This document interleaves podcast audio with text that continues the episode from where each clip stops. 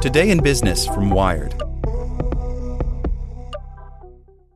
The Science of Scaling, hosted by Mark Roberge, is brought to you by the HubSpot Podcast Network, the audio destination for business professionals. Each week, Mark Roberge, founding CRO at HubSpot CRO, senior lecturer at Harvard Business School, and co founder of Stage 2 Capital, sits down with the most successful sales leaders in tech to learn the secrets, strategies, and tactics to scaling your company's growth. I like the episode with the founder of Aircall on how to go from handling your own sales to scaling a sales team. It has great advice for entrepreneurs. Listen to the science of scaling wherever you get your podcasts.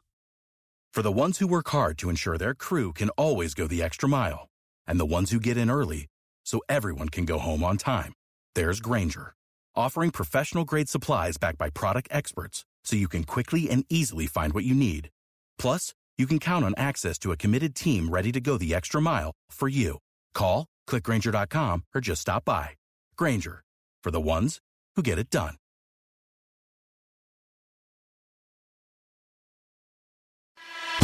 Hey there, this is the spoken edition of Wired.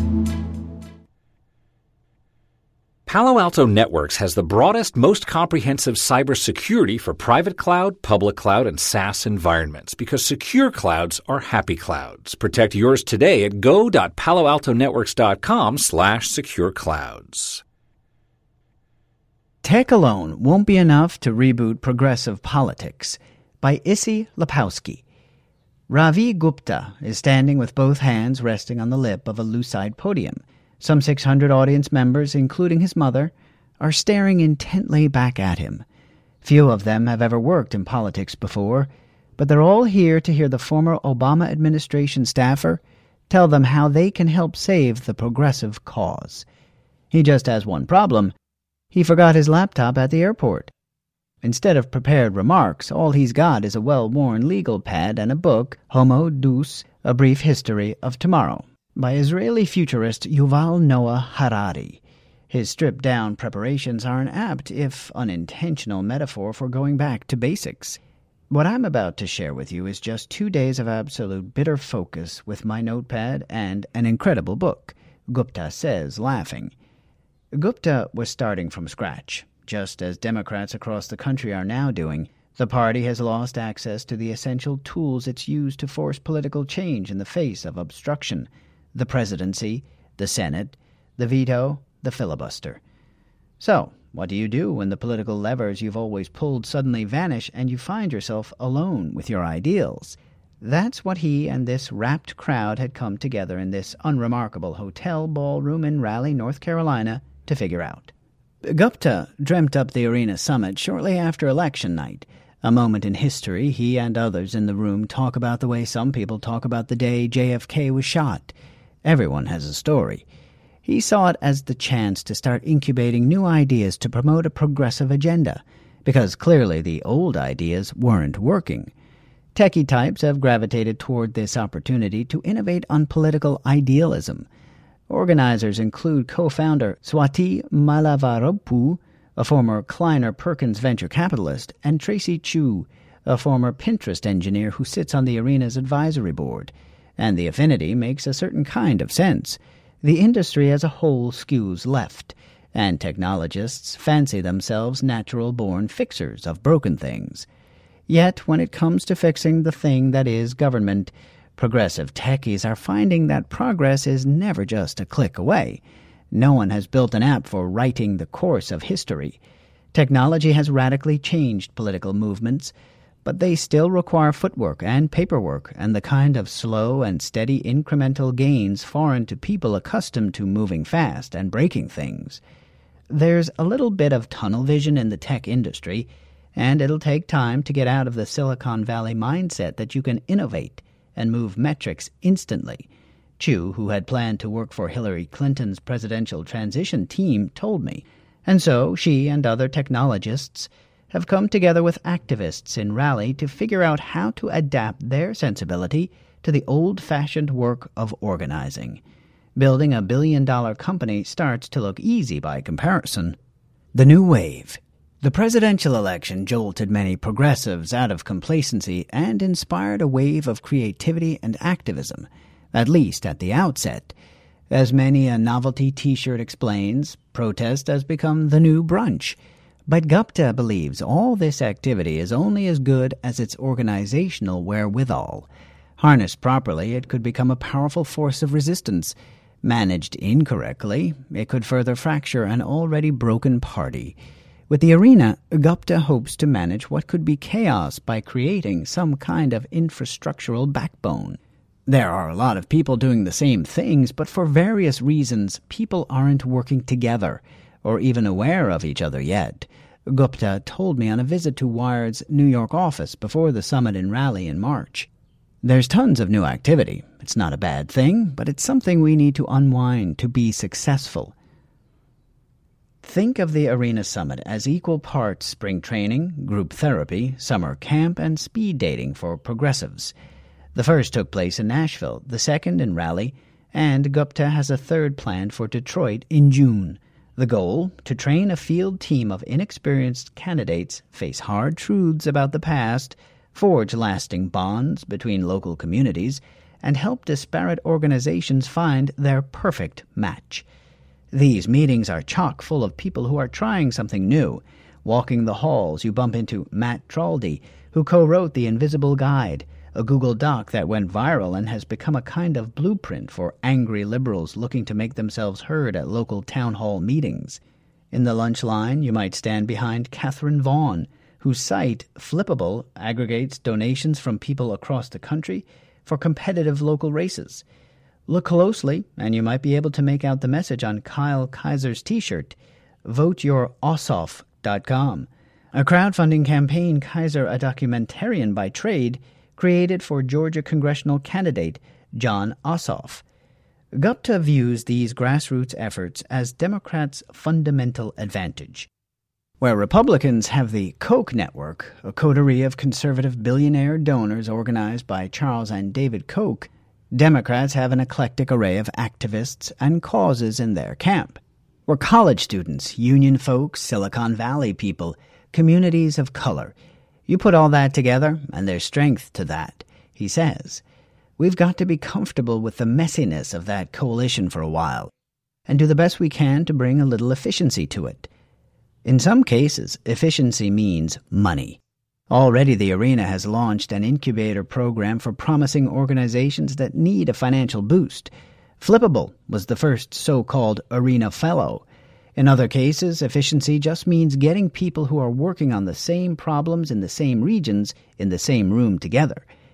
We need to create a space for people to come together and unify around a common vision of the future, collaborate, and in some cases merge together to fight the battles ahead, Gupta told me. Let's do some shit.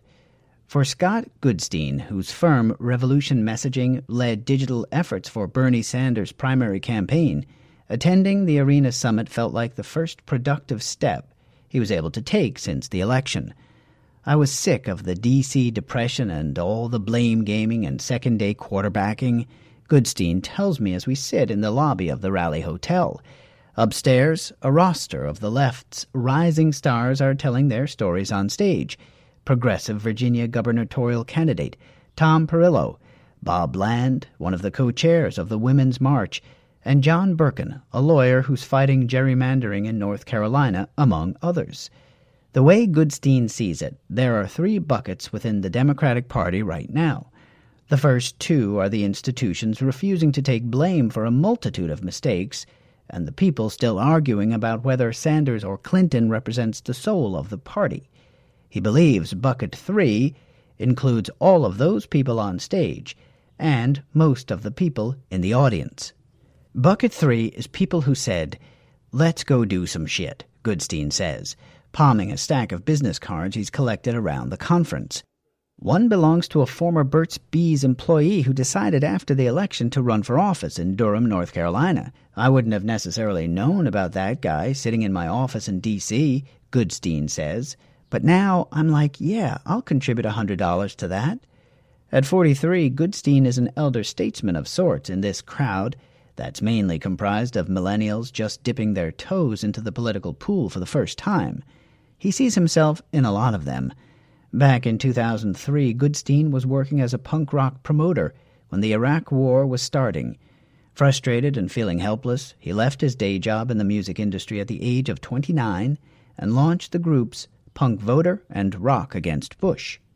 That's the same thing these folks are thinking about, Goodstein says, gesturing to the business cards in his hand. It's holy shit, I have to do something. Goodstein also remembers what happened after he and all those other young Democrats took up the fight. They lost, badly. George W. Bush was reelected.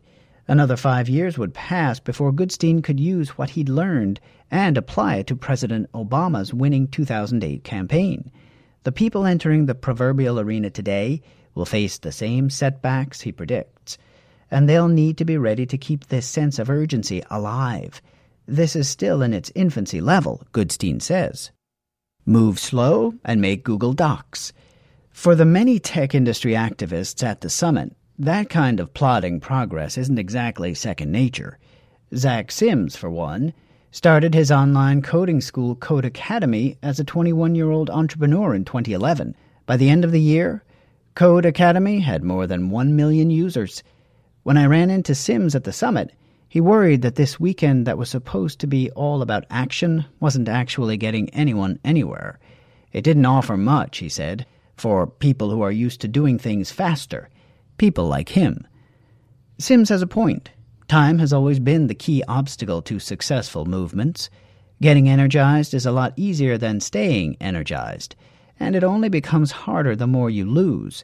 Patience may not pay in an industry driven by exponential growth and lightning fast returns, but in politics, it's the norm. At the summit, for instance, you had heartfelt group discussions and motivational main stage speeches from Democratic leaders. You had a rousing chorus of, do You Hear the People Sing? led by former Michigan Governor Jennifer Granholm. But you also had the mundane messiness of getting so many people with different backgrounds and agendas to work together. One small group session of attendees from North Carolina started with announcements about who was planning to run for what office, but devolved into a lengthy conversation about the best way to set up the group's next meeting. A conference call, a video chat, who would set up the Google Doc with everyone's availability? Could they use a calendar? What would they talk about? And how would it be any different from the multitude of cause based meetings so many of them were already attending? On its face, the slow moving minutiae of getting organized couldn't be farther from the moonshot worthy work the tech industry craves. But it's no less crucial. If anyone can understand both the power and complexities of creating something for millions of people in hopes of changing the world, technologists should.